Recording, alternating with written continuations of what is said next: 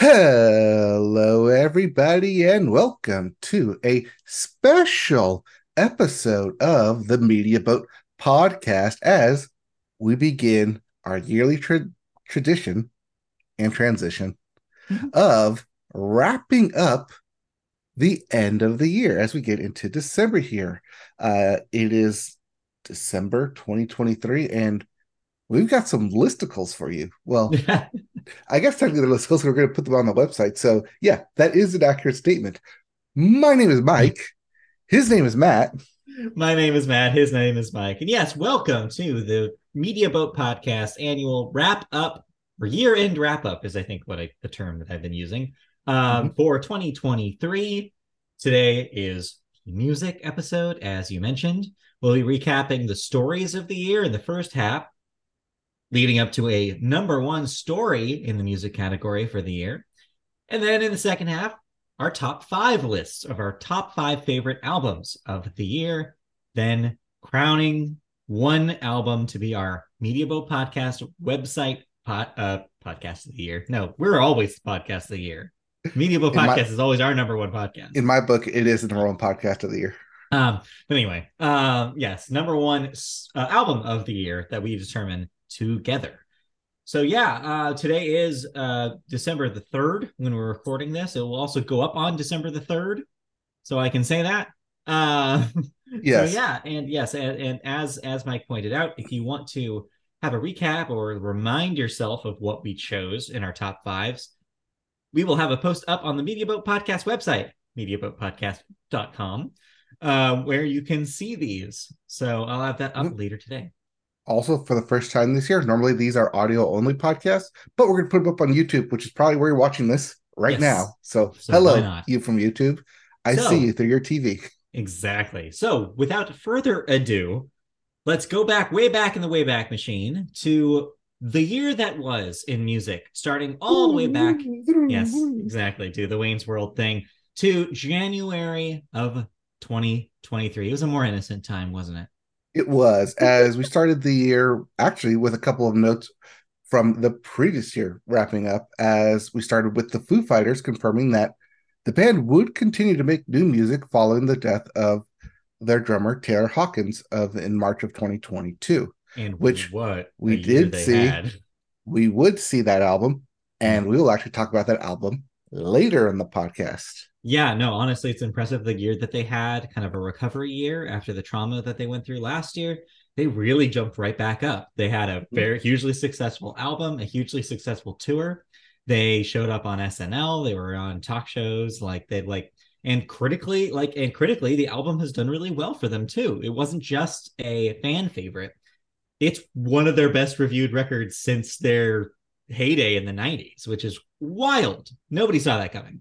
Like I said, I'll we'll get to that later. We'll talk about it later.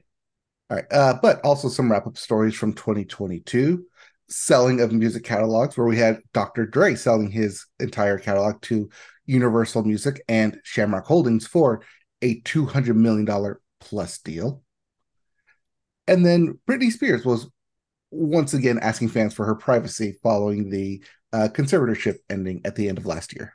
Yeah, a recurring theme this year. People thinking that Britney is um, a little uh, cavalier on her Instagram account or with her Instagram account. Uh, but more importantly, uh, Britney had a little bit of a redemption year. Uh, later, we'll talk Mhm. about the release of her memoir and how she kind of reclaimed her story, um, which is really important. One of the biggest, I think, one of the biggest stories of the year. But one of the biggest stories of the year is the Poopsie Slime surprise No, it's not. using my No, humps for my poops. I that was the funniest story of the year that we talked about. okay, uh, that's why I'm but- including it here because when I was going back through, I was like, "Oh my god, that's right, that was a Yep. thing." Oopsie slime surprise. Poopsie that was one of my surprise. favorite uh that was my one of my favorite uh, graphics to do on the the website posts this year was the poopsie slime surprise one anyway Anyways, then we moved into February where we had Beyonce make the announcement of her world tour yes. uh, for her Renaissance album. Now which- uh, now a major major motion picture Yes, we'll get there, but yes, eventually following the trend uh, to make it to a mo- motion picture and Mhm. hey, seeing it in theaters. Yeah. Uh, we also had Rihanna doing her Super Bowl halftime show where I would say one of the better ones, uh, especially in recent years. It was pretty good. Especially when she started off with "Bitch Better Have My Money." Oh yeah, I was like, start with yeah, that. Yeah, you got to start with that. and and then the pregnancy reveal, the surprise duet that she was uh, toting along. yes. Uh, then we had uh, Paul McCartney and the Rolling Stones recording for an upcoming album. Also, Ringo Starr was on that album too. Yes. In a uh, surprise, that... your grandfather's father will appreciate this. yeah, that came out a month ago and yep. Was received okay. seemed like uh, some some mixed reviews, but uh, but yeah, Rolling Stones still at it in their 80s.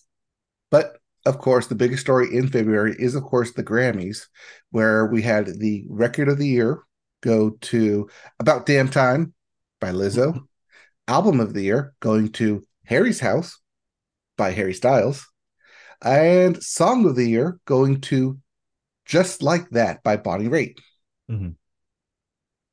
Yeah, uh, uh, kind of a meh year for the Grammys. I think everybody agreed that Harry probably didn't deserve that album of the year, but here we are. Well, you know, especially coming up against the Grammys nominations for this upcoming year.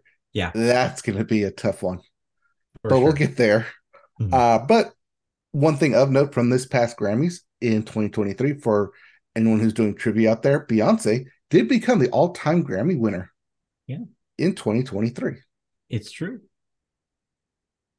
Uh, then we get into March and probably the start of some of our stories of the year, including Travis Scott and his tumultuous year. Uh, being with accused, uh, where he was accused of assaulting a 52 year old man at a New York club.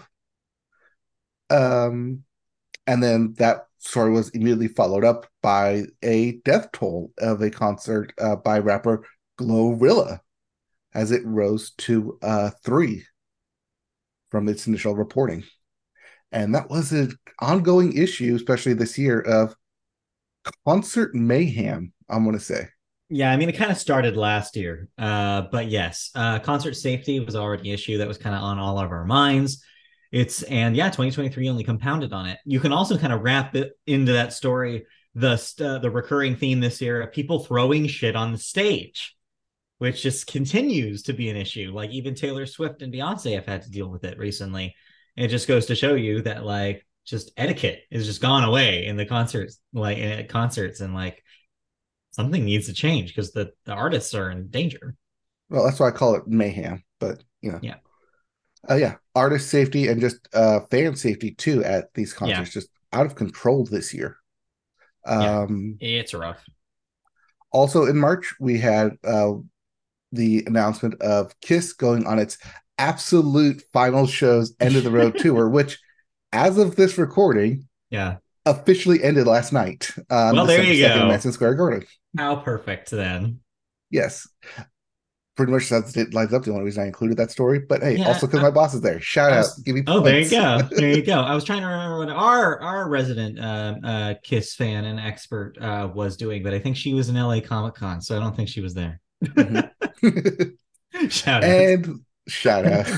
and lastly, in March, uh, we had the dual story of Anitta uh, singer, going up against her record label of Warner Records, trying to get out of her contract, especially taking it public on Instagram, which the following week she did get out of that contract, only to then mm-hmm. sign with Universal Music Group um, in a better deal for her. Yeah which has worked out apparently because now she's everywhere again. Yes, um, including including her dating uh, uh, life, but we're not going to get into that. That's a whole can of worms. no, we have another person's dating life to get into later. Oh. So let's move into April, and we start with Drake, and not Drake, as he um, was replaced as a headliner during Lollapalooza Brazil by Skrillex. Mm-hmm. Uh, literally just a few hours before he was supposed to hit the stage. Um, this would actually segue into a later story with Drake about him semi-retiring from music, but we'll get there when we and get then there. not immediately. Yeah, Drake's had a weird year. He put out another record. Yeah, it said something about stomach issues being being an issue for him, and then put out another EP. So he who knows? This man he con- contradicts himself constantly. Well, it's okay because that story was immediately overshadowed by the fact that Frank Ocean canceled his yes. weekend two performance after a very tumultuous weekend one performance at Coachella, where people were wondering what was going on, what he was he doing, yeah. and then he had to pull out of weekend two, only to be replaced by Blink One Eighty Two, yes, who honestly killed it. We also had a banner year this year. Uh, mm-hmm. Blink was everywhere. Yep, they also put out an album this year. Uh, one more time. Yep. Dot we dot will talk dot. about that uh, briefly later. Yes. Uh, and la- um, other story, Heardle going away on Spotify. Yeah, unfortunately. Well, I don't think anybody misses it. Well, if for anyone who remembers it, this is this is the in memoriam for Heardle right here. Yeah, right here. And lastly, in April, we had the National Recording Registry for the Library of Congress add to its uh, list 25 recordings, including Mariah Carey's All I Want for Christmas Is You, yeah. Madonna's Like a Virgin, Led Zeppelin's Stairway to Heaven, John Lennon's Imagine, Queen Latifah's All Hail the Queen, Crosby, Stills, Nash and Young's Deja Vu, Jimmy Buffett's Margaritaville, Den- John Denver's Take Me Home, Country Roads, uh, Bobbie Gentry's Ode to Billie Joe, not Armstrong, yeah. uh, Irene Cara's Flashdance, What a Feeling, What a Feeling, uh, The Police's Synchronicity, and lastly, Eurythmics' Sweet Dreams are made of this, making Pretty it solid into list. the yeah, making it into the National Registry. It's Yeah. surprising that some of these songs weren't already there. You'd think, Yeah, but then again, there's like a what is it a, a 30 year eligibility for that? yeah, but you know, you have like John Lennon stuff and Led Zeppelin stuff. I'm pretty sure that hit the 30 year Right. mark Oh, 20 years ago. Well, yes, but, but yeah, I mean it's slow because they probably only also do a certain number every year. So, but yeah, pretty solid list, and uh, they all they all belong to be there. Right, and and they also like taking the fact like historical significance and time and length. So Yeah, all that fun stuff. So let's uh, move then, as we do, into May, where Ed Sheeran was found not liable uh, for copyright on his uh, let on his "Thinking Out Loud" song for the Marvin Gaye hit "Let's Get It On," which Yes. took forever to get a ruling on. I think it took the entire life of this podcast uh, to finish because we definitely reported it when it first when that first the case first opened, and to see it finally resolved was kind of nice. Um, yeah, I mean, just further further evidence that the uh, the question of whether a song is ripping off a classic or just borrowing uh, from a classic is going to happen forever as long as uh, you know popular music is recorded. And this is just another instance of like the gray area just being too gray, and that's I think the way it should be. I think that we should treat these things as like Lego pieces that build a unique building as opposed to oh well that building's exactly like a copy because it uses those pieces like no like art is about imitation but repurposing through imitation in a lot of ways and it always has been. Well, speaking of art, the Supreme Court ruled uh, that the images of prints created by Andy Warhol right. that were based on photos taken by Lynn Goldsmith violated her copyright of those Hey, images. you know what? Courts are nothing but inconsistent so hey what are you going to do? Uh but yeah no this was a disappointing ruling. It doesn't make any sense to me. Uh but yes uh interesting to see it happen like 50 years after the fact 60 years after the fact Well, May was nothing but disappointing as we had both we had Celine Dion canceling all her shows for this year and next year yeah due to um, her uh, rare neuro- neurological disorder called stiff person syndrome. yeah We also had Jimmy Allen being suspended by his agency uh, and eventually terminated. Uh, for allegations of sexual assault and battery lodged against him. Yeah. But then, more disappointingly, we have the Tonys not being televised uh, due to the Writers Guild of America strike. Yeah, they were moved back because of this. They would eventually happen. Um, but yes, um, it was a sad moment, especially in this house where we love the Tonys and we were sad to almost not have a Tonys this year, but they did eventually occur. Um, so that was the at least good news in the end. Yeah, then they do an unscripted version. They were not hosted and they That's did not do any uh like introductions for the categories. They pretty much just had everybody wing it. Right. It was an interesting, chaotic atmosphere, uh, to say the least. Uh, I'm glad that get- era of award shows is over. well, then let's get over into June, where we had uh, Latin music stars go on a three headed trilogy tour across America, uh, featuring Enrique Iglesias, Ricky Martin, and Pitbull. You know, those early 2000s heartthrobs. Yes. Maybe. What a what a what a tour to go to. Obviously, we did not attend this, and I don't think I knew anybody that attended this. But where else are you going to get a chance to see Enrique Iglesias, Ricky Martin, and Pitbull at the same place? I think it's in LA this week. Is it this week here? Wow, that's funny. Yeah. I mean, he's Mr. Worldwide. He can be everywhere he wants to be. So Uh, then we had some uh, Grammy updates uh, coming out in June, including that reducing the top four awards, the song, album, and record of the year, as well as best new artist from 10 nominees Mhm. down to eight. So a reverse Yeah. Academy Awards. and now that the uh, nominees have been announced, we've seen the fruits of this effort, and yeah, I think that it makes sense. Um, I think this year is unique in which I think they could have filled in those two extra slots if they really wanted to, Mhm. but it does lead to a more focused pool of nominations, and that's fine with me. It seemed like they got it right this this year, better than last year, that's for sure. But they also did add three new categories Best African Music Performance, Best Alternative Jazz Album, and Best Pop Dance Recording. I think these are good ads. I think they, they these all have like I can probably give you three like for each of these uh, categories at least who I think should win. Uh, so there you go. Uh, then we get into oh wait, one last bit of note in June.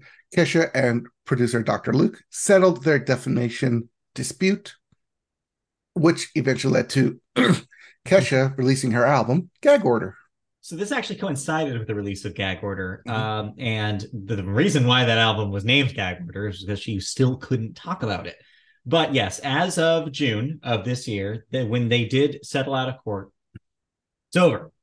Uh, for better or for worse, it means that no, unfortunately, Dr. Luke was not found guilty. Uh, there was no actual official verdict here.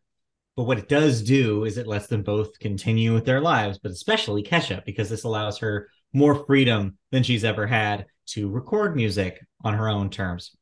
Because Gag Order, believe it or not, still on his label.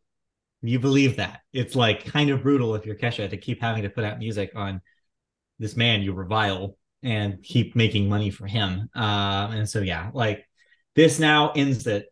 It's a bittersweet note. Like the note, that, in fact, specifically a note was how they released this to the public, and it was a joint statement that they both made about like we are happy to move on from this. And yeah, it's a sad. It's not ideal uh, for Kesha. It's not a win, I don't think, but it is at least a way for her to move on. And hey, now she's touring off of uh, Gag Order right now, um, and she seems to be having a blast doing it. She's reclaiming kind of her artistry and her creativity and her abil- ability to do music on her terms. And I'm happy for her at the end of the day.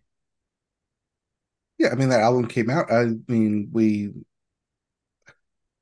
I don't think we gave it high Um, praise. I, I was I struggled with Gag Order. It wasn't my favorite of the Mhm. year. There's a couple of highlights, but otherwise it's a muddy record that I think it's just angry and maybe I wasn't ready for an angry record at that point in the year. Um it does its job, which is hey, this is where Kesha's mind was at the time. Uh but do I want to go back to it that often?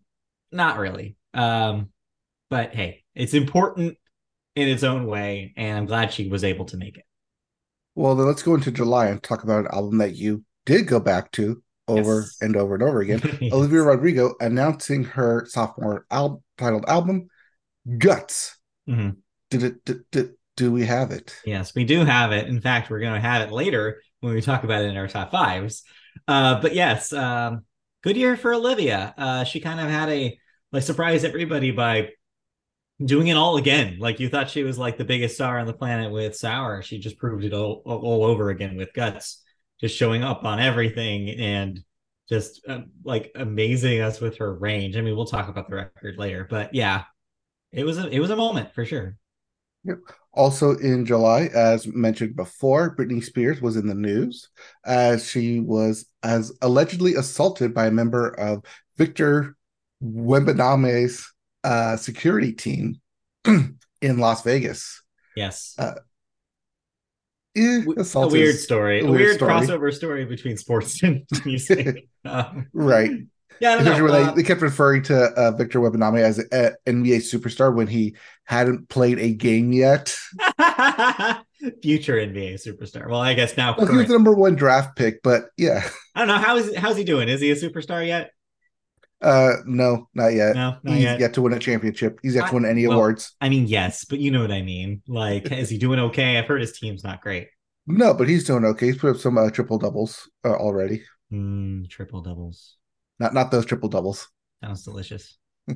anyway, Uh, also in July, as you mentioned, um, we had Adele actually calling out uh, the disturbing trend of people throwing objects at artists on stage. yes, stop doing that, people. Please stop throwing things on stage. Yep.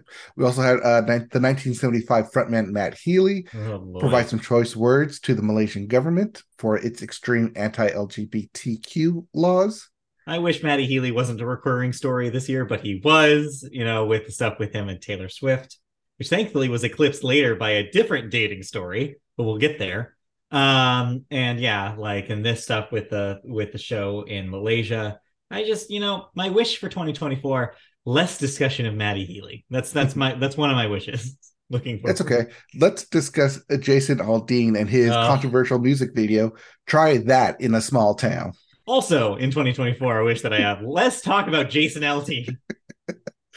yeah, no, this was stupid. The video was bad. The song is bad. Even if it wasn't, no, no, like dealing with some uh, questionable subject matter, I would still say the song sucked because it's just a bad song. Like, Even his explanation was very non-political, could go and determined either Yes. way. yes, uh, Jason Aldean, you know, he tries to walk a walk that even his wife doesn't walk. His wife is even more like like ridiculous than him about this stuff. And yeah, just ask Maren Morris. Um, and so yeah, it's it's been a rough year for anybody who has to listen to Jason Aldean. Uh, speaking of a rough year, in August, uh, Lizzo was being sued against her former backup dancers alleged, for alleged sexual harassment and weight shaming uh, during their European tour. Yeah, still not sure how I feel about the story because it kind of felt like this was quickly scraped under the rug by Lizzo's Yeah. people. I still really wonder uh, what actually happened here, um, whether these dancers have a case or not. I mean, we'll never know potentially unless this happens again, like this comes up again.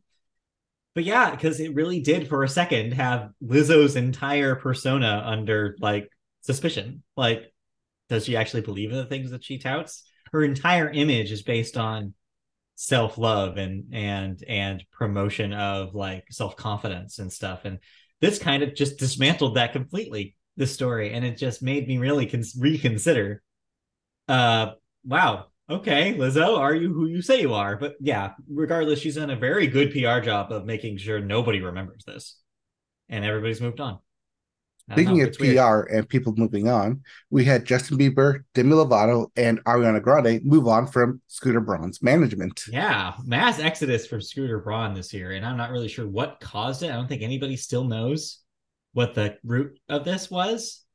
I don't know if they all became Wasn't this because he was like selling part of his company? that was p- proposed as a possibility, but I don't know if that actually happened. I don't know if that other shoe dropped there. We were we didn't hear anything about that story again, so I don't know.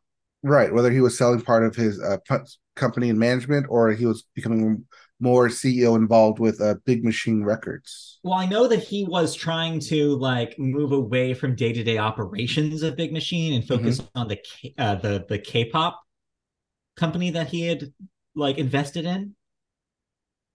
I don't think that that would have caused it though, because I'm sure that those artists weren't day to day interacting with Scooter. I don't know. I don't know how it works. I don't know how his company worked, but um, it was weird to have those stories all combined into one and all happen at once. It, mm-hmm. It's still very strange to me, especially with the what, what was it? Ariana was the one that kept going back and like the stories kept going back and forth about whether she was or wasn't dropping Scooter. Uh, I think so, yeah, because of Justin Bieber was the first one, and then Demi Justin Lovato, first one, yeah, and then but, Ariana Grande was the one we were reporting on yeah. as it was happening. But Justin was also the unique case because at the same time he was also talking about stopping touring because of his health issues. So mm-hmm. I don't know, who knows? But either way, Taylor Taylor probably woke up that morning, read that art, uh, read that headline, and just re- did a sigh of relief. hey, we'll get there. we'll get there. All right, uh, but also in August we had a couple of recurring stories with Cardi B and Las Vegas police um, after uh, lodging a battery case against her for throwing a microphone into the crowd yeah. after having a drink thrown on her. Again, audiences don't throw stuff on stage, but also artists don't throw stuff back at the audience. Come on. Come on. Especially a working microphone where someone can grab it. Yeah, microphones are heavier than a cup. I don't know if you know this, Cardi, but maybe don't throw a microphone. Uh, and then also recurring story with Travis Scott. Uh, he had canceled his pyramid concert. yes. Uh, in front of the pyramids of Giza. Yeah. Only to then, literally days later, announce that he was doing Circus Maximus uh, tours in Europe and the US, uh, starting with the Colosseum. Or yes, the, the announcement was made in front of the Colosseum.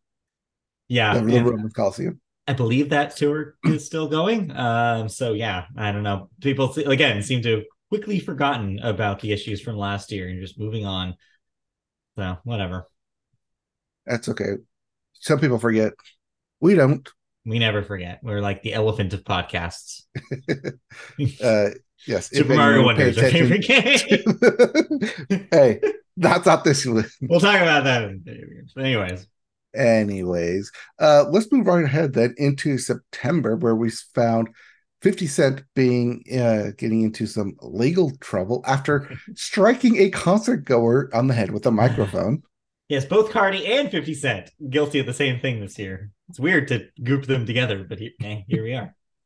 Uh, we also had country surprise country artist Zach Bryan, uh, by Zach Bryan, arrested uh, for obstruction of investigation in Oklahoma but was already released on bond. Yeah, I don't know. This was such kind of a nothing story. At the end of the day, uh, it just did. It was interesting coming out around the same time as his album came out because it did mm-hmm. like establish this weird, mysterious is he country or is he not aura around him. And I don't know. That seems to have dissipated. I think now everybody's just like, I don't know. That album was okay. I mean, everyone finally got around to saying the album was okay, but he still, still got nominated for best new artist. Yeah, and also he did that song with uh, Kacey Musgraves, Kacey Musgraves. went to number one. So I don't know. Yeah, Zach, well, Zach that's because of Kacey Musgraves, and not really because of him. I think he's fine. Uh, just uh, he needs a better microphone. my opinion. Just one that doesn't get thrown into the audience. Yes, please, please. Uh, speaking of throwing microphones into the audience, Stagecoach 2024 lineup was announced, and we had some returners, including Eric Church and Miranda Lambert. And then for the first time headlining Stagecoach in 2024 is Morgan Wallen. Yeah, you gotta say his name like that. Yeah, they yeah. now speaking of quickly forgetting, um, yes, after uh ostensibly keeping him off the stage for the last two years. Uh, Stagecoach has welcomed back Morgan Wallen with open arms. But hey, so did the CMAs. Hey, so did the Grammys. So it's all hey, it's over. So He's did back. their wallets as they raised the prices hundred dollars for it. Well, I mean, you weren't going to go anyways. No, I was complain. no, I get to complain because yes, I'm still gonna. I don't know if I can get free tickets, not spend money on him. you then still I would go and go. protest. No, I would go and protest go. and just put the Morgan Wallen quote on my shirt and see how many people get it. Don't mm, don't do that. That's actually a really bad move. I think that looks bad on you and also him. So no, mm, no, bad bad idea. All right. anyway, well, we'll we'll get there. Okay, that's in that's Stagecoach 2024. Yeah, that's next year. That's next year's problem. Anyway. That's next year's problem. Um, let's see here. Also in September, we had oh yeah, Rolling Stones magazine founder Jan Wenner. Yeah. Uh, released a book, but also while uh touring for that book, or basically talking about it, uh, he said that black and female musicians didn't mm. articulate at the level of the white musicians featured in his interviews. So, as a result, the Rock and Roll Hall of Fame announced that he would be removed from its board of directors. Yeah, this was a real collar tugging moment. Uh, he just showed his full ass and reminded everybody, "Hey, the '70s were a long time ago."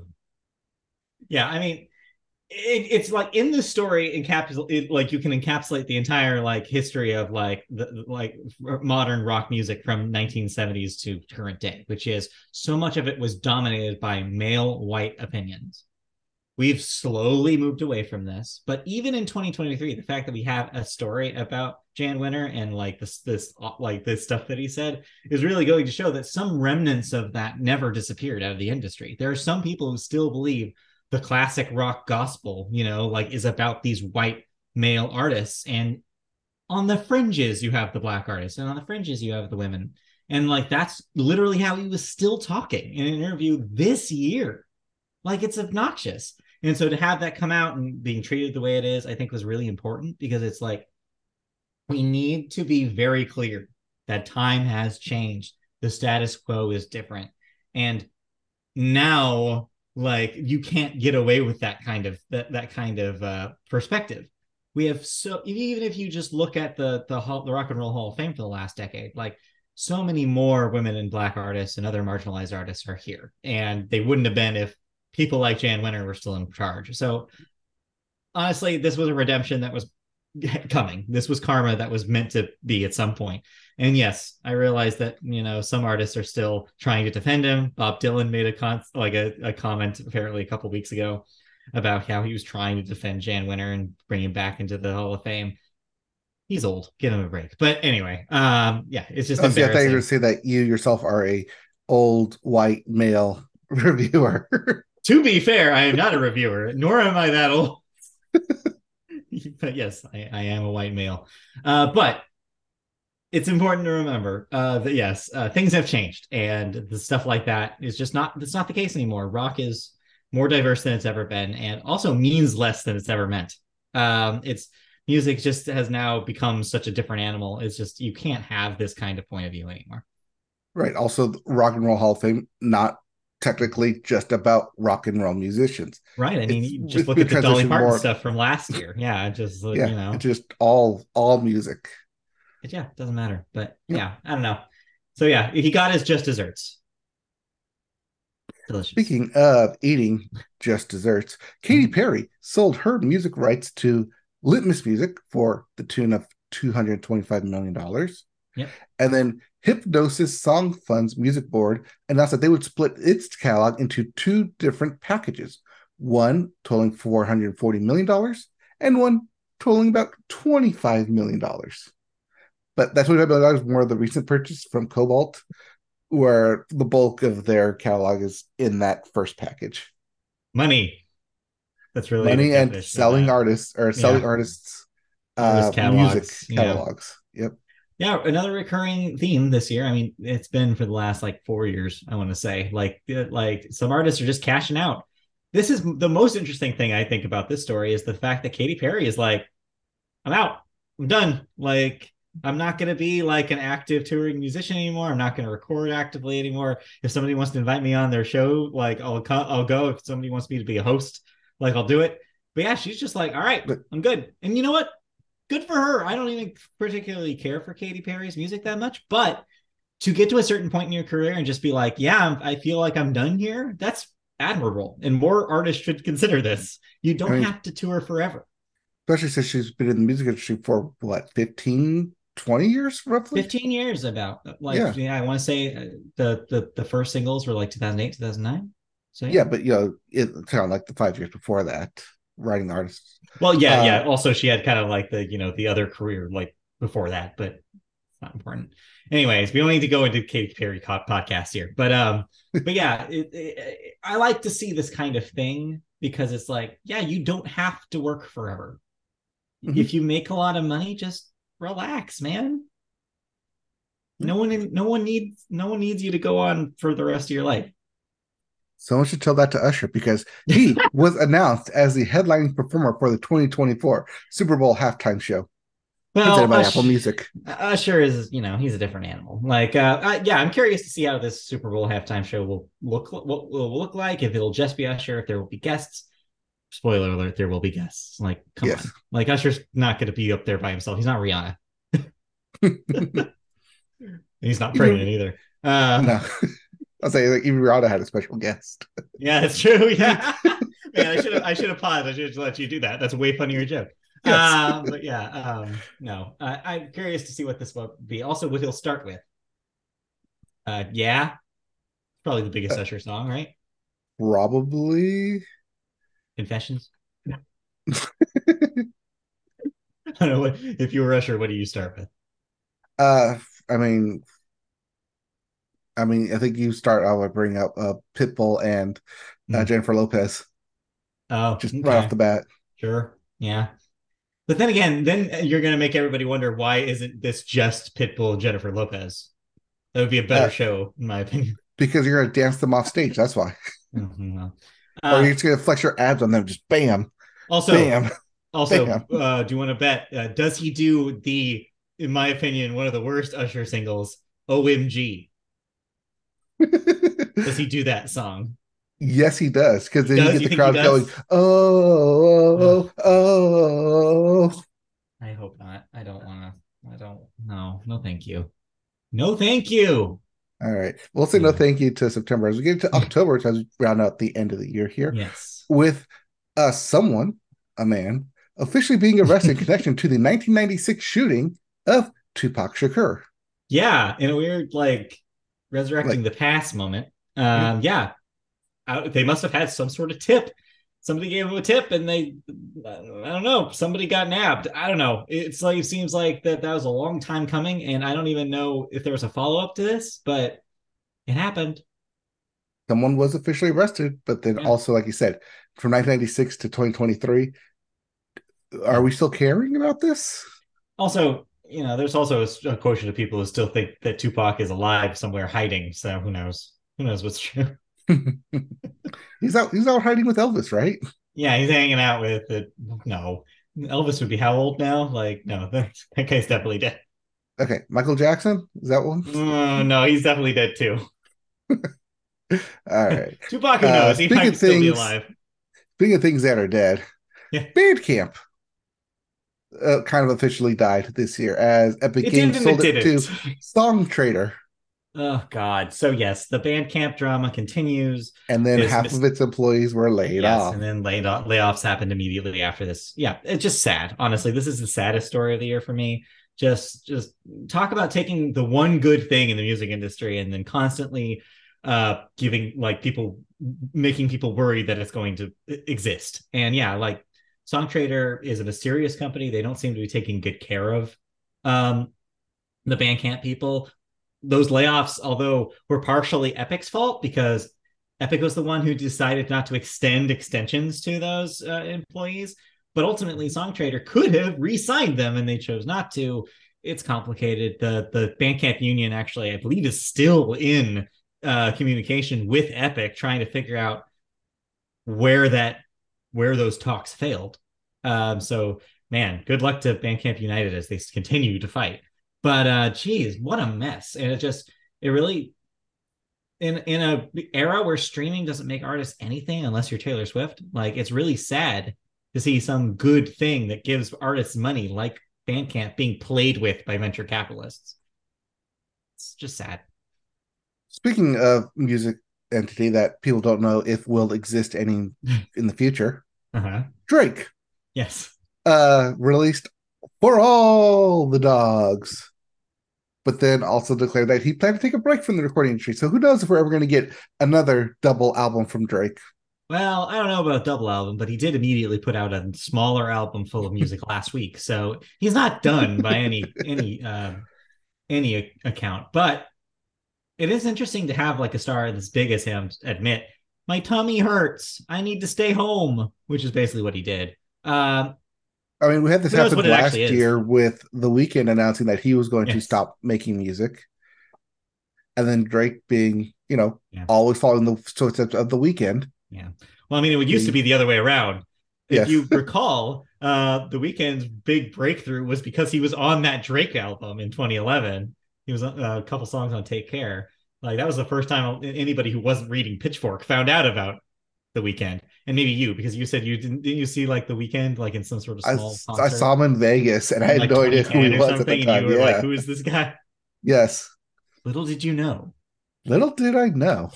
but yeah, um, but yeah. Uh, regardless, yes. Uh, I just hope we take a break from Drake. We need a Drake break, is what I'm saying. I think society needs a break from Drake. All right. Uh, well, while we wait for that, society will be taking a break from Bruce Springsteen as he postponed his remaining tour dates after a peptic ulcer diagnosis. Yeah, poor guy. Um, and then that brings us into November. Well, not quite. You missed something here. Oh, is, as we mentioned earlier, uh, Britney Spears oh, yeah. uh, capped off her year by releasing her memoir, uh, "The Woman there it is. Me. Right um, at the um, end kind of again kind of reclaiming her narrative like framing um, the story of her life from her perspective. It's a fascinating read. I re- recommend it to anybody who's at all curious about britney mm-hmm. or just the the celebrity machine in general and like how it affects mental health. It's a great story that ties all of those things together in a really in a really fascinating way. And yeah it really you get a new appreciation, I think, in a lot of cases for who Britney is as a person, was then and is now. It's like, yeah, fascinating read. And yeah, I think it definitely reframes a lot of conversations that we've had about her and her career over the last 20 years. Also, it's a nice full circle woman with the title being The Woman in Me, yes. Uh, one of her first singles. Well, a, a line from uh, I'm Not a Girl, Not Yet a Woman. Right. Um, so yeah, that brings us then to November, where story from last year, Shakira reached a deal with Spanish authorities to settle her tax fraud case. Yes, she just paid uh, out, so she doesn't yep. have to worry about it. The, uh, hilarious story of Hall and Oates attempting to uh, Hall attempting to block Oates from selling Hall's share in their joint venture I mean, to not, Primary Wave Music. not hilarious if you're uh, if you're uh, Daryl Hall, uh, but yes, no, uh, yes. uh, just just Hall sues Oates or Oates sues Hall. It, it, is a, it makes for an interesting headline, that's for sure. Yes, it does. And then lastly, uh, we had the full list of nominations for the tw- the 67th Grammy Awards, where SZA ended up leading all nominees with nine nominations. Mm-hmm. But other key nominees included Olivia Rodrigo, Boy Genius, Miley Cyrus, Jon Batiste, Victoria Monet, Billie Eilish, and Taylor Swift, all of whom mm-hmm. will be competing against SZA for Record of the Year. Again, uh, compared to last year, uh, a pretty strong lineup. Uh, I think that there's a chance for an artist that the Academy has not already like lauded with trophies can break through. Um, if it's SZA, that'd be happy to. I would be happy to see that. I think she's had an incredible 2023. If it's um, Boy Genius, that would be a shocker and really a an underdog story for uh, three artists who, you know, ostensibly came from the DIY scene, which is a big deal. Uh, and then or Olivia Rodrigo, kind of a comeback second, a second uh, attempt after Sour did not win Album of the Year in 21. There's a lot of storylines. This could go any way. Also, Miley Cyrus, a lot of people say, think that she's getting her flowers this year by being nominated for all these categories. Um, it could go all sorts of ways. Yeah, I mean, we did see kind of the doubling down with Jon Batiste, Billie Eilish, Miley Cyrus, Olivia Rodrigo. Mm-hmm. Um, we also had the uh, fun little banter of having both Victoria Monet and Janelle Monáe being nominated in the same year. Yeah. So we have a Monet and Monet situation. uh, but yeah, um, we that that's been November since we're recording this beginning of December. We don't have any really December stories to tell, so we have to kind of pick a story now. Oh boy, I don't know. this is going to be the toughest one, I think, of all four categories this year because there wasn't really one big narrative. I'm I'm tempted to go back to concert safety, but we did that last year. Right. Uh, and I'm tempted to do artists selling their music, but we talked about that last year too. Um, I think an angle that we could do that that has come to mind here, we can talk about big tours because one thing we didn't really talk about that did continue throughout the year was the well, well we mentioned Renaissance, but like the dual existing like uh like concert tours that shattered records, the Eras tour and the Renaissance tour. Uh, they happened throughout the entire calendar calendar year. They had their ups and downs, um, some amazing performances, but also, you know, a fan unfortunately did pass away in Rio before an Eras tour concert over there. Um, so you had this like, and then they both had theatrical releases of their concerts, respectively, um, that also are did or are looking to shatter records. Um, it's a fascinating story. It's that it's it's almost feels like a comeback for the big con- tour and the big concert because we had missed that in the pandemic years, and I think this was a lot of people bringing that excitement from not being able to have this for so long. Um, right, but I think between the Eras tour and the Renaissance tour, I think really only one of them wins out between the two. I mean, yes, the Eras tour is probably the biggest story. Um, interestingly enough, though, it also has a tie into what I think is other, the other biggest story here, and is kind of the story in all four of these actual uh, four of these industries this year, which is the conversation of which artists get paid and which artists don't, because alongside the Eras Tour headlines were headlines saying Taylor Swift's a billionaire now because of the Eras Tour. Oh, she made a hundred million dollars just from streaming revenue on Spotify alone. Like she's benefiting from the way that the music industry is set up. But who isn't?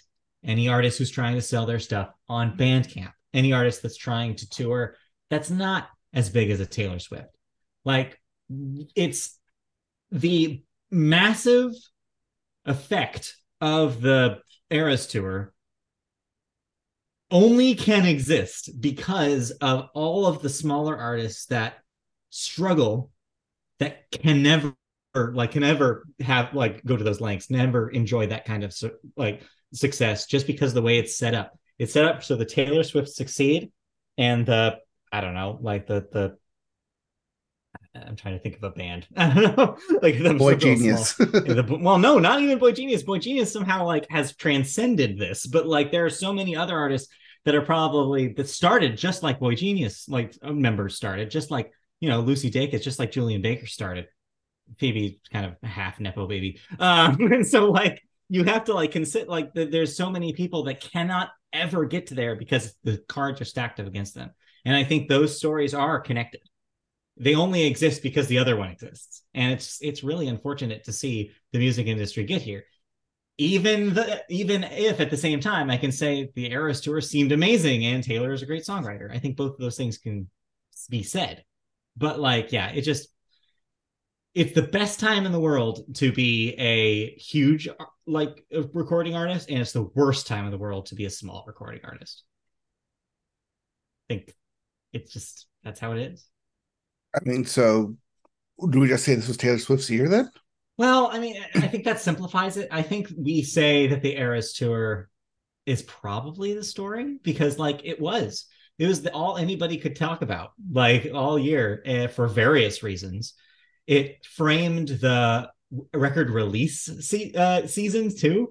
Like, you have Drake in this aforementioned uh, recent smaller, like, EP release.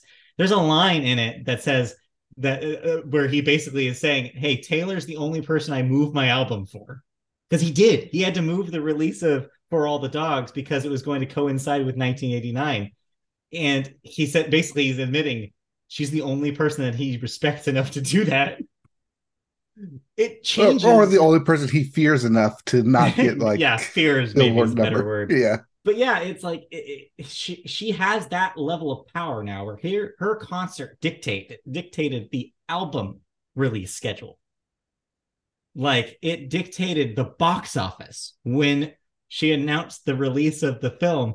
Movies studios moved their movies to the next week.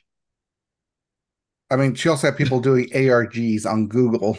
yes. To, yes. to determine the song list. We solved a bunch of puzzles like on Google. You're right. Like it's just it, was a story that dominated. And also we learned way too much about her dating like life from these concerts. Like Yes. Uh so long. Um J- Yeah. all Alwyn, Justin Alwyn. yeah, dude, Um yeah. Matt Healy hardly knew you. And then hello, Taylor Swift. Or Taylor Swift and Travis Kelce. yeah, it's just man, it just really And was Thus naming my fantasy team Mahomie Taylor Swift. Yes. But yeah, I, I think that it's probably the story of the year, but I, I want to make sure that I've that I've heard when I say it is the story of the year, not just because of how important it was and how big it was and how joyful, honestly, those concerts were, but also because of the disparity that it proves. It just proves that the music industry is fundamentally broken. It's weighed way too much in the favor of the already successful. If you're trying to start, you're just you're out of luck. It's so hard. And yeah, never has the disparity felt more weighed in one direction than the other than it is now. So is that our story then? Music disparity? I mean, uh, well, with the Eras tour being kind of the catalyst Yes. for it, but Yes.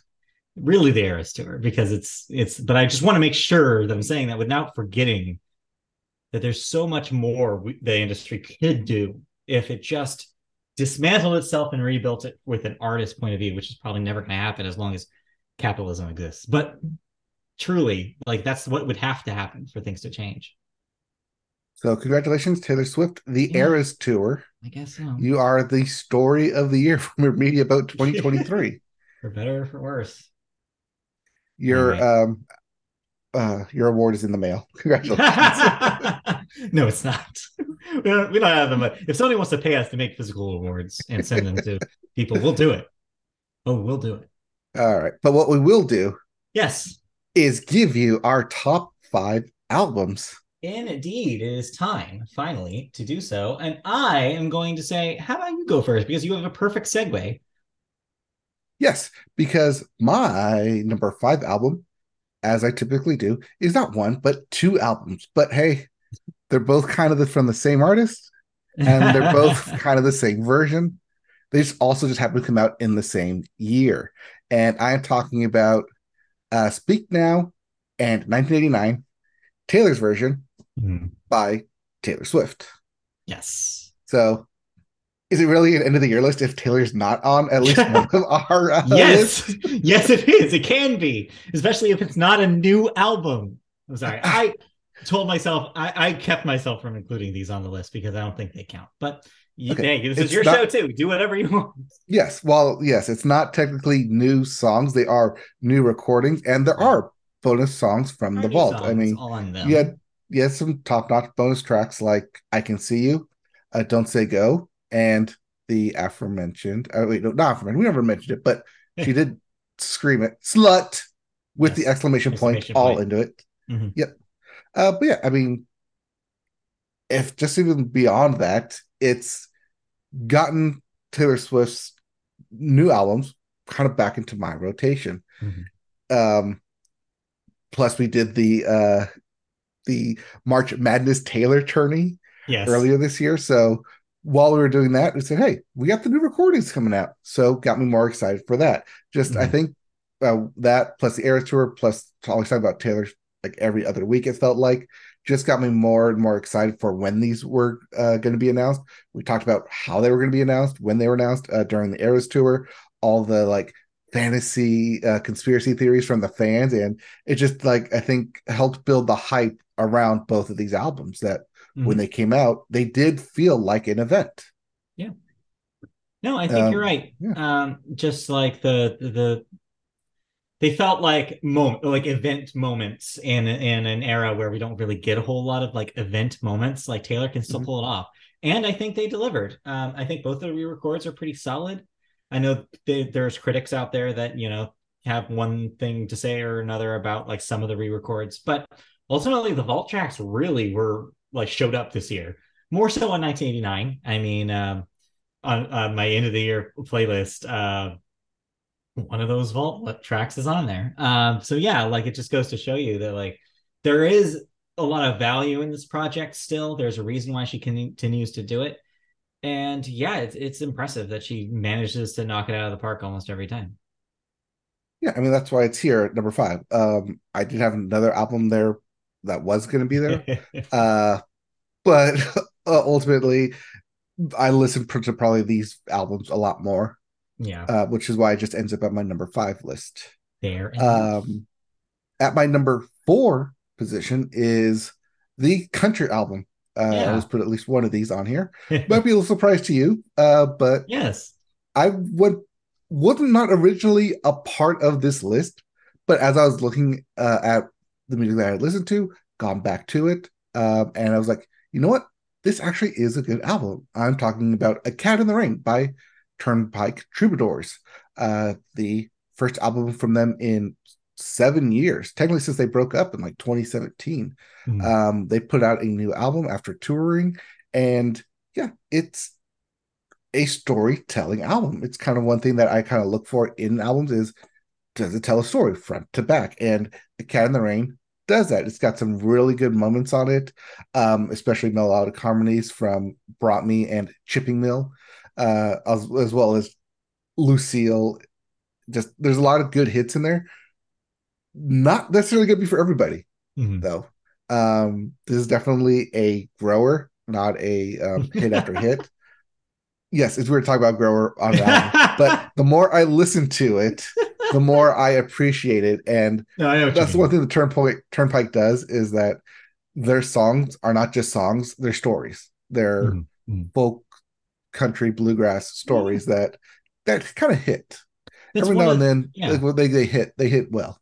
It's one of the staples of the genre, if done correctly. Is it's a genre built on storytelling, and I'm glad that there are still traditional leaning acts like this that can still do music like this it is interesting, like you said, that this is here because your first listen was not a super positive one. I remember when we talked about it that week. I thought you were going to be super glowing. I thought you were going to come in being like, "Oh, this is so good. This is exactly what I wanted." Instead, you were like kind of muted. You were like, "Yeah, it's not exactly what I wanted right now. There's not really any hits on it." Like I remember you were pretty down on this. But again, like you said, sometimes albums sneak up on you, and I'm going to talk about one that snuck up on me too. Um, in my list, it's like sometimes you'll just it'll be in rotation. You'll just like it'll come back up, and you're like, you know what? Yeah. At the end of the year, you'll just be like, yeah, no, I really did actually like that, and then like maybe I like that more than these other things. In fact, even though I kind of maybe dismissed it or didn't think much of it when I first heard it. And that's the one of the fascinating things about music to me is that you can have something that you immediately catch on to that's immediately got a great hook, and you're like, oh, I'm there. This is definitely my number one. But then, then, then there's stuff like this where you're like don't even know that it's like sneaks into your brain and just like camps out there and it's just fascinating what music can do because i did try to listen to uh, a cat in the rain like twice yeah. that that first time listen to it i was like yeah okay it's not really grabbing me but i know something's here and then just given space and time here we are at the end of the year going back to it it hooked me it's yeah. like yeah this is a good album it just took me a while this, to get there you can say the same thing about uh, video games because I think these two categories are similar in the way that they're structured, which is you can listen to something over and over and over again, just like how you can play a game over and over and over again. And like it's different as it goes on. The narrative you create with your relationship to the art evolves in a mm-hmm. way that it has. Yes, you could do the same thing with TV and video uh, movies to a certain extent, but I think more so with music because it's so bite sized. You can really just like, oh no, the like the fourth time I listened to this album, something that I didn't even think about clicked, and you're like, oh yeah, no, I get it now. Like I get what they were trying to do. Like uh, yeah, it's, it's just it's it's it's really cool. Uh, but that is only my number four album. Yes. At three, we have uh, the aforementioned Foo Fighters album. But here we are. Yep. So set this up at the top of the uh, top of this episode, as we talked about Foo Fighters coming out with a new album, and it hits. This thing is a good album from front to back. Do note though, going into this, it's heavy album. It's gonna feel weighted, but it's also going to feel like a return to form, Mhm. uh, where a lot of the, the songs on it do feel like they draw direct direction connection to uh, the first time Taylor Hawkins appeared as a drummer on it with uh, the album The Color and the Shape uh, back in the 90s, which had a lot of their initial hits that Foo Fighters fans Yeah. immediately grabbed onto. So when I listened to But Here We Are, it immediately felt like that. It felt like, oh, I can see the direct line of Foo Mhm. Fighters' legacy, not just from there, but everything from there. Because as a uh, more or less casual kind of passing fan of, yeah, they have good hits. I don't feel like they have good albums, but their hits are hit when they hit. Right. But here, this is a damn good album. You can definitely feel Dave Grohl and team just pouring their heart into this, um, not just for Taylor Hawkins, but also kind of cathartic in trying to get all this emotion that they have in them Mhm. from this sudden passing out into the world. And it just, it felt like a good time for it to be put out, but also it gives you all this emotional and feelings from it Mhm. from start to end that by the time you get to the end of the album, it feels like, oh, I can let go. I can release all these feelings. Like everything that I've been pent up in me, like in terms of like loss, not just for Taylor Hawkins, but just for in general loss for people in your life, that you can feel like you can let go from it. catharsis is the word I would use. It's it's really a cathartic record, and um, yeah, I was surprised with how good this thing is. Um, I'm up. I like you am up and down with Foo Fighters. I think they have some classics. I mean, Everlong, like Mhm. one of the best rock songs. Period. Um, and like it's cool to hear them. I mean, it's unfortunate the circumstances that led them here, but it is cool to hear Dave Grohl seem actual like feel like insp- inspired in a way, like like wanting to make music not even necessarily like they used to, but like a interesting modern synthesis of their sound from the 90s and their more modern sound that incorporates all the things people love about Foo Fighters and put it into a record that feels like a statement. The songs do flow because they all come from the same source of like of like you said like that source of grief that source of community that come came from that grief I feel like they took a lot of the vibes from the um, the tribute concert that they did for Taylor, um, and can put that into the music. You can really feel the need for banding together, everybody becoming a community, uniting as one to celebrate a life, but also mourn a life, and all the complicated in between feelings that are in there. And the songs really do that, including uh, the last two songs on the record, which I think are just powerful statements, um, just about like you can really feel the pain, but also the hope, hope and the optimism about going forward. Like they could have easily been like, nah, that's it for Foo Fighters. But they didn't. And this album proves that they had something left in them that they needed to say, that they And think that there's a worthwhile pursuit here. especially with those last two songs because they Yeah. both more or less say the same thing of you can have your loss Mhm. but you could also continue the legacy and memory of that person by teaching and passing it on Yes. to more people to Yeah. outside of just your inner circle I, I yeah, I think it's it's cool uh, that this was able to happen again. In unfortunate circumstances, but considering what they had to work with, it's amazing that we got the this thing, uh, this statement that is so clear and concise, and honestly, a great tribute. Like honestly, it's the it's the thing that they like. I think it's the thing that weirdly just weird to say, but Taylor would have wanted them to do. Like just keep going, Mhm. make life affirming music again, and that's what they did. Uh so yeah that's why it's here at uh, number three Yup. but that doesn't mean I have two other albums uh over that uh starting with probably my most listened to album at least one of them uh and we have it i have it Do you, Do have, you have it? I don't know. Guts. Yes. Olivia Rodrigo. Uh, you have to say it because it's all caps. Guts. You kind of scream it. But yeah, um, I think we gave this the 2021 Media Boats Album of the Year for Sour. Yes, we did. Uh, yeah, and then you know she released Vampire, and I think we were both kind of wondering what the hell is this thing going to be yeah.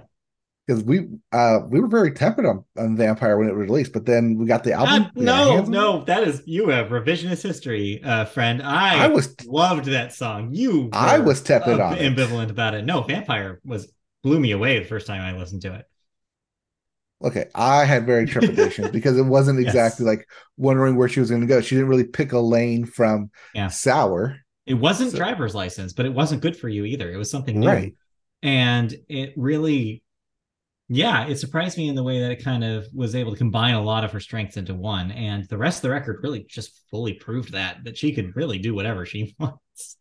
Right. I mean, especially when she started with uh, All American Bitch, just that Mhm. continue the me- melodic into power rock, right back into melodic in the same Right. song. Yes. It just proves like, yeah, she can. She's just showing her range here and showing that she's not going to stay in No. column A or column B. She's She going to have refuses. this. Yes. She refuses Yes. to be categorized, is Yep. the thing that she's trying to prove. And it works. And yeah, Guts does that. Uh, Mm-hmm. Once again, following in the four-letter naming of Sour. uh yeah it's i mean i think the title of the album is aptly named because it does take guts not just to be a rising pop Mhm. star in this uh in this world but also just to be a trying to figure out teenager who you are, like to, yeah to figure yeah. out like yeah to, to go into adulthood it does it, it's yeah it's about all of those things. Uh but yeah i mean spoilers. We're not really teenagers but no it's you don't still- think so? No Mm, no. No no, not really. but hey i mean the album still hits with us. Yeah. Uh yeah i mean we talked about it when it came out that all the success it's going to have for it uh still waiting for like that first single to like actually hit on the top 10 but hey Mhm. i have seen and heard a lot of these songs on different trailers though. Oh, yeah. so it's got that going for it. Yeah I'll, I'll hold some of my thoughts because this is on my list as well. Uh but yes uh just really surprised me uh with how good it was. I was expecting it to be good but i think even my expectations were were were beaten so. It's okay. We have uh till 2025 to see if she can uh, do a triple crown. Sure she can. All right and that brings me to my number one album and yes hey a surprise number one album It was a surprise to me when I opened this document this morning. Oh yes, um, it was a surprise to me as I listened to it, went back to it, um, and definitely went back to it because this thing's not going to appear on any of my like playlists or like, end of the year lists. Yeah. However, However, "The Age of Pleasure" by Janelle Monáe yeah. is in itself a perfect album. I believe. Wow. Wow. That is a statement. Yes, and it's a statement that's my number one album because it's not something I'm going to go back to. It's not something going to say, "Hey, you need to listen to this." It's something that just, for some reason or another, resonates with me as a complete album from front to back. It delivers on this seamless flow of just this jazz kind of new, like hip hop, like rhythmic vibe into it that takes you on this like wild journey uh, from the Glass Onion actress herself yes. Uh, actually taking a break because you did like three films of well, before returning back to music. Uh, but yeah, it's a different album.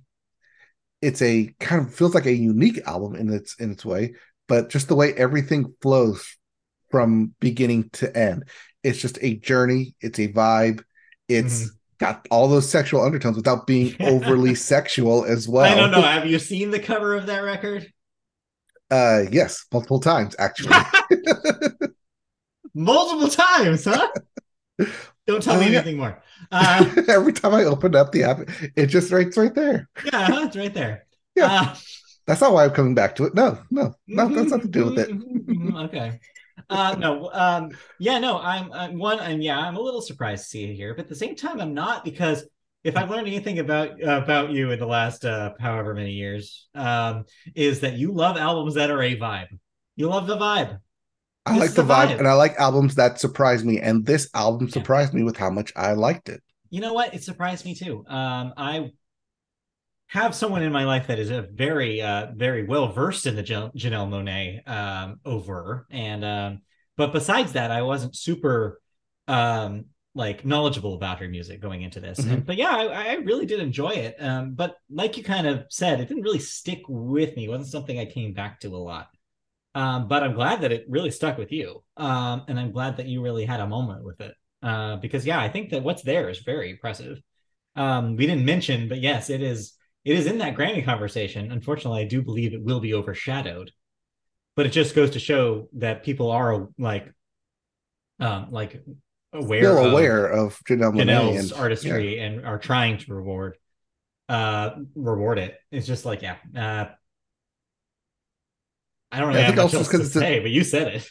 It's it's definitely a break from her previous albums, which were very like hard electronic and kind of futuristic. But then again, oh. that was kind of the vibe in yeah. the like early 2010s, which she was putting out albums. I mean, it was because like from from what I gather is that that they were all pretty concept minded projects. Mm-hmm. I mean, Janelle does have a fascination with like science fiction um, that uh, shows up in a lot of a lot of those albums. This is less so. It's uh, like less conceptualized, but um, but maybe maybe in a way it it, it uh, succeeds because of that. It's not burdened by being a narrative for something else. It can kind of just free flow, do what it wants, and that's that's in its own way really cool. Yeah, I mean that's kind of more or less what the album does. It just free flows from one song to the next and just takes you on this kind of magical mystical journey um, with Janelle leading the charge. yes, swimming swimming ahead of the pack there. Yes, that, that's a good way of putting it. Swimming ahead. All right. Well, very cool. I'm glad I'm glad that one really resonated with you. Yep. All right. Uh, but you now have five yeah, albums of which to dazzle me with. I don't know if you're going to be dazzled, um, but I will start with one we've already talked about. Uh, so I'll be brief. But yes, my number five is Olivia Rodrigo's Guts. Uh, it's on here because it was something I uh, returned to a lot this year. And like I said, it blew away my expectations, and my expectations were high. So I was like, like really surprised with how much I was impressed uh, with a lot of stuff. Like you said, the range she shows, this genre wise on this record is wild. Like she goes from pop to rock to like whatever hell the hell like the vampire is. like these weird hybrid songs that are just whatever they need her, whatever she needs them to be at any moment. And at the same time, you have that genre experimentation uh, with like like you said, like really poignant stories from her perspective, really relatable teenage stories about like coming of age and some of them coming of age while being also a celebrity. It's the difference I think between Guts and Sour is a cup what what a couple years will do with like your world like your perspective on the world. You have a lot of like themes of heartbreak carrying over, but you also have new themes about like social anxiety and like situations where she's like tossed into ha- being in, like having to talk to a lot of people, a lot of strangers that she's never been with like Ballad of a Homeschooled Girl was an interesting song because it's basically just like, no, I still feel like I'm screwing these things up, even though I'm Olivia Rodrigo, you know, ostensibly this person who is, you know, has the celebrity to her. Like she still feels awkward in social conversations. Like she still feels like she shouldn't be there because of this person she was, this homeschooled television actress that like didn't really like it just doesn't have the vocabulary that a lot of people who are just like live normal lives do.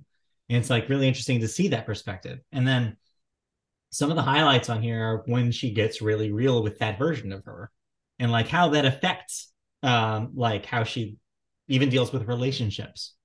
Um but like the one crowning thing for me that really like like felt like I had to talk about this record at the end of the year was the very last song uh, where she t- kind of talks about like um I'm forgetting where she got her teenage dream. Yeah, teenage dream. Thank you. Um, we're not a cover of the Katy Perry song, uh, fortunately or unfortunately.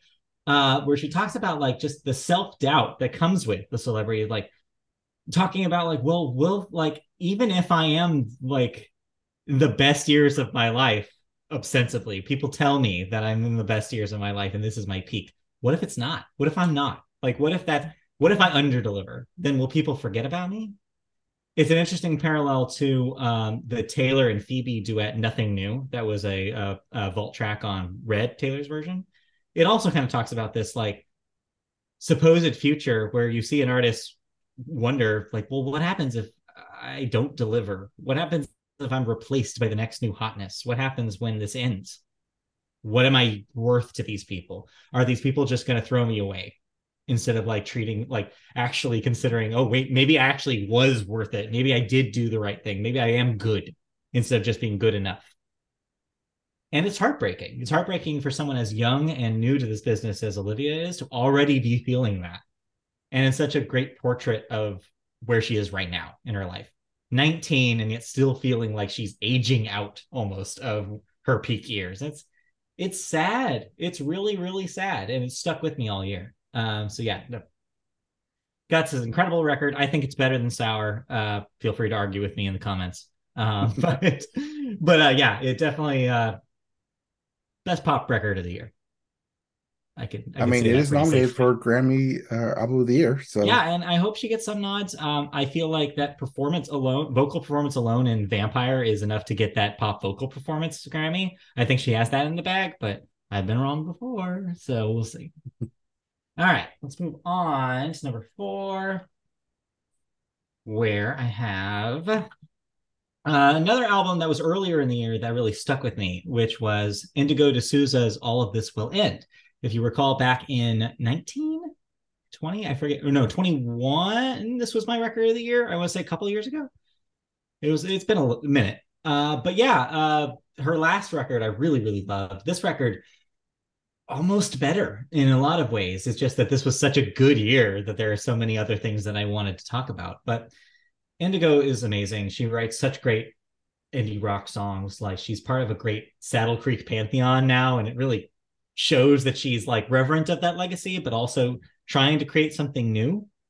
And she does both.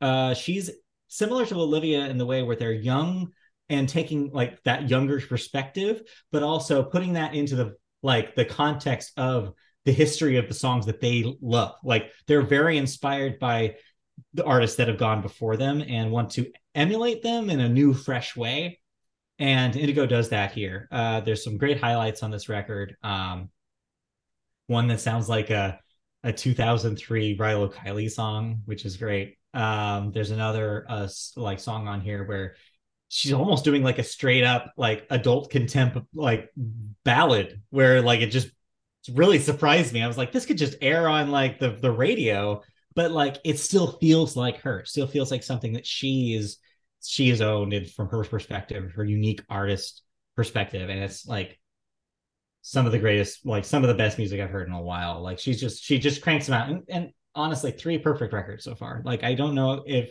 she's ever gonna slow down. I really hope she doesn't because she's really on a roll. So yeah. I know you're probably not going to have much to say about these because you did not listen to these records. I did not listen to these, but I am trying to find out when you listen to Philip uh, uh, to Indigo De Souza, and yeah. um, couldn't find it in 2020 or 2021. So I think one of those where you didn't talk about it on the weekly podcast, Maybe. but you did uh, bring it up. I think I did put it year. on my year end. I do that yeah. a lot. I need to bore y'all during the calendar year uh, with all the things. Because yeah, because if we really did everything I listened to, there'd be some weeks where was, we were doing like the thought section for like five, like for an hour, talking about like five different things I listened to. So we can't do that. We can't do that to our listeners. No, but you do have it here, especially with your number three album. Yes, move on to a number three, where I have Jeff Rosenstock's Hell Mode. So um, I'm relatively uh, a recent convert to the the Church of Jeff Rosenstock. Again, someone in my life has guided me um, to the to the the path to his music, and yeah, I'm I'm happy to be here because holy crap, Hell Mode rules, um, and Jeff rules in general. But this one really really uh, blew me away. Um, it's just a perfect balance of a record where you can have songs that are just we this cathartic screaming at the void about everything that makes you angry, whether it be the perpetrators of gun violence, about the question about what your future will hold, about just general anxiety, like all of these things. Jeff has always been very good about like single like just raucous punk sing-alongs to things that like things that uh just you just want to just uh, just destroy just just with pure will alone. But Hell Mode also highlights that he's good at the other side of that too, which is talking about the quieter moments. Uh, and he does that a lot here. There's a one song, Heal Mode, uh, which is basically just about his experience. He's recently moved to LA, and it's about experience just a rainy, how he feels on a rainy day in Los Angeles. And seeing how I can relate to this, uh, experiencing a lot of having experienced a lot of rainy days inside in Southern California, it was nice to hear like someone else kind of have that perspective and kind of learning the, the the joys of that that new experience. And it's a very nice, calm, peaceful song, and kind of surrounded by these bigger like punk anthems. And so it's a really cool balance he's able to strike here in Hell Mode, and it really it really worked for me. Oh, that's good that it's um, able to strike a different kind of chord with you. I mean, it might be a bit more of a personal chord than chord. say most people. I see what you did there. Yes, D- double chord. uh, power chord. Power chord. Uh, might be a little more personal because, like you said, it it does describe kind of your current lifestyle, waiting for wait rainy days when they come, ten days out of the year. right. Or actually, I don't know. This April is like practically the whole month. um, but yeah, uh, yeah, I think that that that it's cool that Jeff's an artist who can both like feel really engaged in the moment, but also feel like conflicted by the own, own the way he lives his life. Um, he feels like he wants to be like, he, and he is uh, a like a spokesperson almost for like the like the oppressed people in indie music. Like he wants to. He's always made it, from what I can gather, uh, one of his career goals to make like to be a a, a, mouthpiece for people like for musicians who are just trying to make it work you know in the in these trying capitalist you know like music industry times. And and that still exists here. He's still very much that that artist but he's really expanded that scope here and it's really impressive to see. Is this going to get you to try and uh, convert more people to him? Oh i mean i always do. I always try. Why do you think I post my playlists on Spotify or on uh, Spotify? On uh, Twitter? And I want like, hey, check this out, people, check this out. anyway, but yeah, that's that's hell mode. Uh, moving on. So I mentioned that just like your experience with Turnpike Troubadour, every once in a while an album really sneaks up on you. I had one of those albums this year. Uh, this was Safe to Run by Esther Rose. You probably are thinking, I have never mentioned this person ever on the podcast. Yes, I am literally trying to find this person in in any type of like capacity no. from the past year. No, and that's the thing is I didn't even know who she was until uh, 2023. So it was I I was just doing my usual music discovery on blogs, just like listening to things for the first time. Saw one of her singles and I was like, oh, this is nice. Uh, she sings kind of like a, a, traditional country adjacent uh, uh, country music, um, but in that alt country kind of Margo Price kind of way. Um, and yeah, and she this is not her first album anyway, just the first one I listened to. And then I kind of listened to the record and I, I liked it all right, but I didn't really anticipate how much it would stick with me. And then in the last few months specifically, in the last couple of months, I kept returning to it over and over and over again. And it really just solidified in my mind, like, oh no, actually, almost every song on this record I really love. Like, and when you get to that moment with an album, you have to decide, oh, wait, no, maybe this is actually one of the best albums of the year. Maybe I didn't think about it, but it just kind of crept up there and just eventually it just happens to you. Some music just happens to you. And this is this is one of those moments. It's just some of the best country again adjacent songwriting. It doesn't sound like, you know, like modern country radio. Uh, but it sounds like country like from like decades ago. It's very it's got a very 70s vibe to it. Um and it's just it's yeah, uh, Esther has a great voice. She really comes from that like that country tradition and like vocal wise uh trying to emulate the past in that way. But also the songs are pretty modern. Um a songwriting sensibility that has a very uh modern uh sense to it and uh, it combines in a really great way uh, and yeah, there's countless songs on here that really, really work for me. Um, and it's just it's just a pleasant listen in a year where I needed some pleasant listens every once in a while, uh, considering just the roller coaster of 2023. So uh, yeah, I can't. I, I don't really even know how to really continue. I just think people should listen to this, especially if you're at all interested in country music. I think you you and Kristen should give this a shot. I think uh, okay. you might find some things to like about it.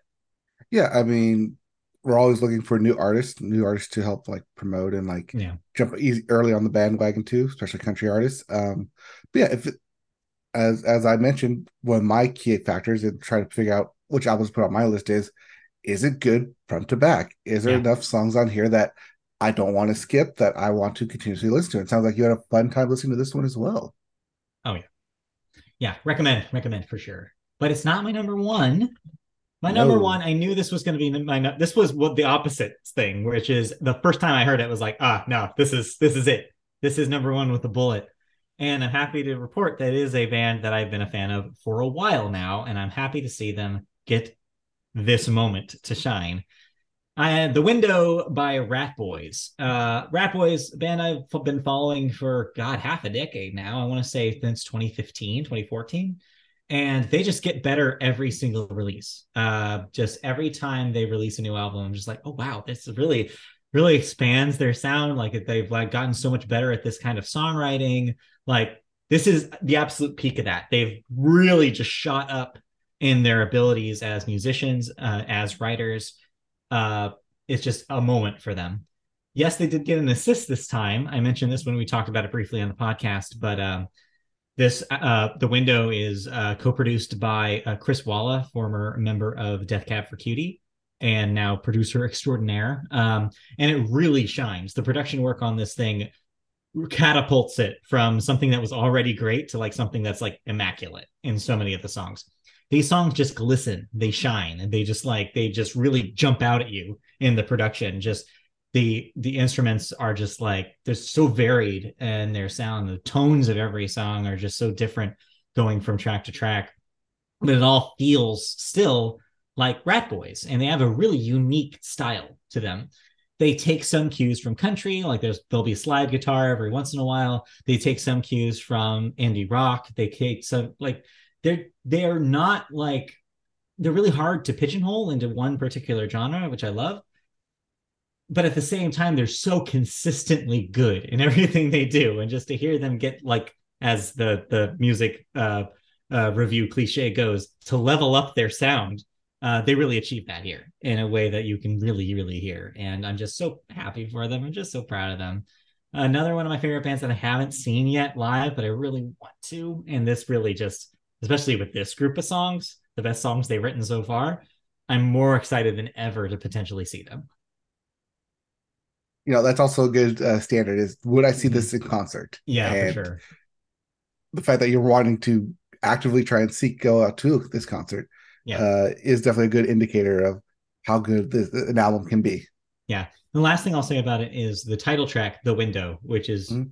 the centerpiece of the record is just one of the most touching songs about loss that i've ever heard it just gets me every single time I listen to it. It's especially in a year like 2023 where so many of us have lost, whether it's somebody that we're related to or somebody you know that we feel empathetic to from you know countries away. Um, it's poignant to really think and sit in that feeling. And the window in the way that it's the, the lyrics are written and in the way that it sounds and the way that it ramps up and slows down is just such a perfect encapsulation of the feeling of that grief. And it really lets you sit in that feeling and really feel it. And yeah, it just works for me every single time. It's just, it's a perfect song. And that is your number one album. And that is it. Yes, that is the end of that list. So, so we have we, a job to do. Yes, but before we crown our album yes. of the year, oh, honorable, honorable mentions. mentions. Let me pull up the list because I did not, unlike you, write these down. Okay. Uh, some of my honorable mentions include The Heavy Hours with The Heavy Hours. Uh, this was actually an album that I listened to at the very beginning of the year and was going to be like, you know what? I want to a new artist and a new album every week. Mm. I can do this. and I listened to The Heavy Hours and was like, yes, I can do this. This is great. I'm yeah. going to discover new music. And the next three weeks disappointed me and I stopped doing that because nothing you can compare to this album. Been there. Uh, technically, if you want to knock off Taylor Swift for my number five, this would have been my number five. Sure. uh, for a new album, uh, but Yeah. I just kept going back to it, kept listening to it. Uh, kind of reinvigorated my alt rock spirit within me. It's like, yes, this is kind of what I, I want to listen to again. Yeah. And like I said, following albums uh, to try to listen to music did not compare to this, so it was on there. And then summer hit, and all the other albums came out. Um, Yeah. Also, um, "Lost" by Linkin Park, the first new song by Linkin Park Right. uh, since the passing of Chester Bennington. Technically on an album, but also it was part of the Meteora 20th anniversary. yeah. Yes, that does make me feel old. If you're including Taylor's versions in here, you can absolutely include the the the remaster of Meteora. I'll let you have it. Uh, but yeah, it was nice to get that, especially hearing uh, just new songs from Linkin Park. Mhm. Uh, also, speaking of new songs from old bands, Blink 182. Yeah. With one more time, actually getting Mark, Tom, and Travis all back on the same album. Yeah, for better or Um, worse. I think you probably like this more than I did. I did. Uh, but then again, I, as I was listening to it, I did get into the wait, these are like 40 year old men still talking about teenage problems. I mean, that's okay. that's their That has been the story of That's Blink their 182 though. forever, though. It's like they've Yes. always been older men talking about teenage problems. Like that's literally been their deal since the first time I've heard of them. So like that's not new. That's not a new development. They never know what their age is. No, what is their? They're always again? asking what it is. Yeah, they don't know. Even they don't know. They don't know. Um, then also uh, speaking of uh, just not knowing what they're doing, Lana Del Rey. Do we ever truly liked- know what Lana is doing? No, but did you know that there's a tunnel under Ocean Boulevard? You know, I didn't until a conversation happened because of that album title, but now I do know that there is a tunnel under Ocean Boulevard. So thanks, Lana, I guess. Yeah, um, Lana Del Rey, someone I've been championing on this podcast um, since we started it. I think And- championing is a very strong term, but sure. Okay, You like her more than I do, is I think the yes. way that we'll put it. yes. Um, didn't make my list, but good to see that she's getting Grammy nominated here for this album. Belated, Uh, but whatever. Bullet, yeah, yeah. Nice to see that she's had um her um kind of a comeback, especially after uh, both chemtrails over the country club and Norman fucking Rockwell. well, actually, I feel like that that was the peak. You Uh, like Norman fucking Rockwell, It's her best record still, but uh, but yeah, it's diminishing returns. I think since okay. And last uh album I will mention is the uh posthumous album and kind of final album for Jimmy Buffett. Uh Equal Strain on All Parts. yeah, Uh, we sadly lost Jimmy Buffett earlier this year, but we still got this album um, as essentially currently his final album. Mhm. I mean, technically the first posthumous album. I assume there'll be more like Vault Lost Tracks. Um, well, no, they're not called Lost Tracks. They're called Under the Bar Tracks. As, as, under the bar tracks. Is that what you said? that's, what, that's what we call them. It's They're, pretty they're under the bar tracks. Under the bar tracks. That's really good. yes. Yeah, it was the Or- final margarita of the night. Really, is that or the way I Lost at? Sea tracks. It's probably a good one too.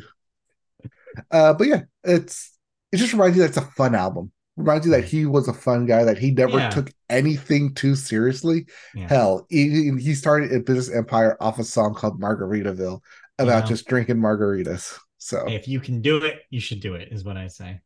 I mean, it's a fun album. It's just a reminder that Jimmy Buffett is, was, always will be, forever and ever the relax, chillax party guy. Indeed. Um, I have a bunch of uh, uh, I'll, uh, I'll uh, uh, honorable mentions here. I'll just kind of rattle through them because I don't have really time to really go into them. One I will go into real briefly is Carly Rae Jepsen, "The Loveliest Time," uh, something Mhm. that you would be surprised with how close this was to my top five. This is my number seven. Uh, it's pretty good, way better, I think, than "The Loneliest Time," her previous record. And just it's amazing how she did not the thing with Carly is she always manages to leave some of her best songs for the side Bs. I don't know why she does this, but it keeps happening. And this is the best example of that. I think there's so many great songs on The Loveliest Time. It's, pe- it's some peak Carly. Psychedelic Switch, one of the best songs of the year, period. And it's just like, it's amazing that that wasn't on the first record. Like, what is she doing? What are you doing, Carly? Stop recording. It is weird to have a Carly Rae Jepsen record come out and not be on your top five list. I know it's weird, but yes, this was this is honestly one of her best records since Emotion. It really worked for me. Um, all right, and then here's the rapid fire list. Uh, uh, Rat Saw God by Wednesday. You're gonna see this on like all the the highfalutin music blogs in the top fives. So I'm not, I'm not, it's not that I'm ignoring it. It's just this is my number six. It didn't quite make my top five, but it is a very good record. Um, the new Mitski, the Landon is inhospitable, and so are we. One of the best Mitski records uh, so far. Very consistent, very beautiful.